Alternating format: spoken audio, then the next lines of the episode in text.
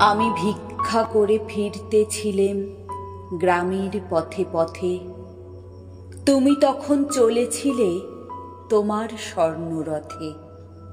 অপূর্ব এক স্বপ্ন সম লাগতেছিল চক্ষে মম।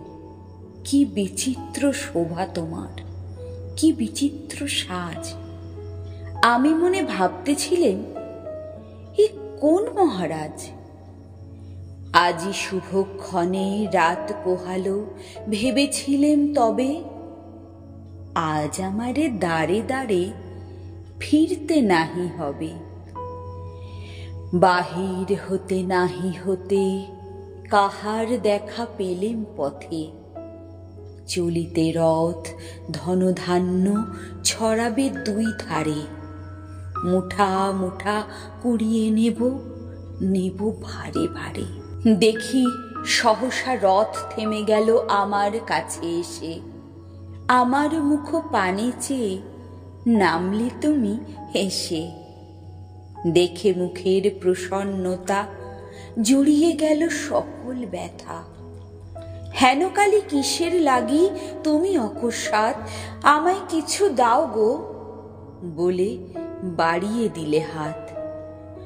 মরি একই কথা রাজাধিরাজ আমায় দাও গো কিছু।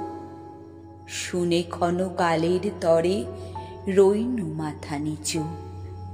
তোমার কি বা অভাব আছে ভিখারি ভিক্ষুকের কাছে? এ কেবল কৌতুকের বসে আমায় প্রবঞ্চনা। ঝুলি হতে দিলেম তুলে একটি ছোট কণা। যবে পাত্রখানি ঘরে এনে উজাড় করি কি? ভিক্ষা মাঝে একটি ছোট সোনার কণা দেখি। দিলেম যা রাজ ভিখারি রে, স্বর্ণ হয়ে এলো ফিরে। তখন কাঁদে চোখের জলে, দুইটি নয়ন ভরে। তোমায় কেন দিইনি আমার সকল শূন্য করে?